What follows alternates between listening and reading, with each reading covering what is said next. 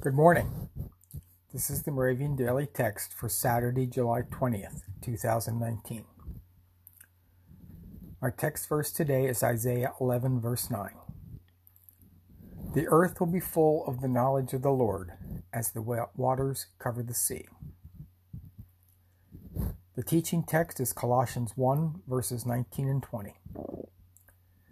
God was pleased to have all his fullness dwell in Christ and through him to reconcile to himself all things, whether things on earth or things in heaven, by making peace through his blood shed on the cross.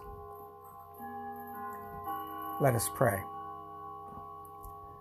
Loving God, many years ago you sent your Son for us. You sent him to pay the ultimate price so that we may live with you forever. Thank you for loving us, even when we are not deserving. Amen.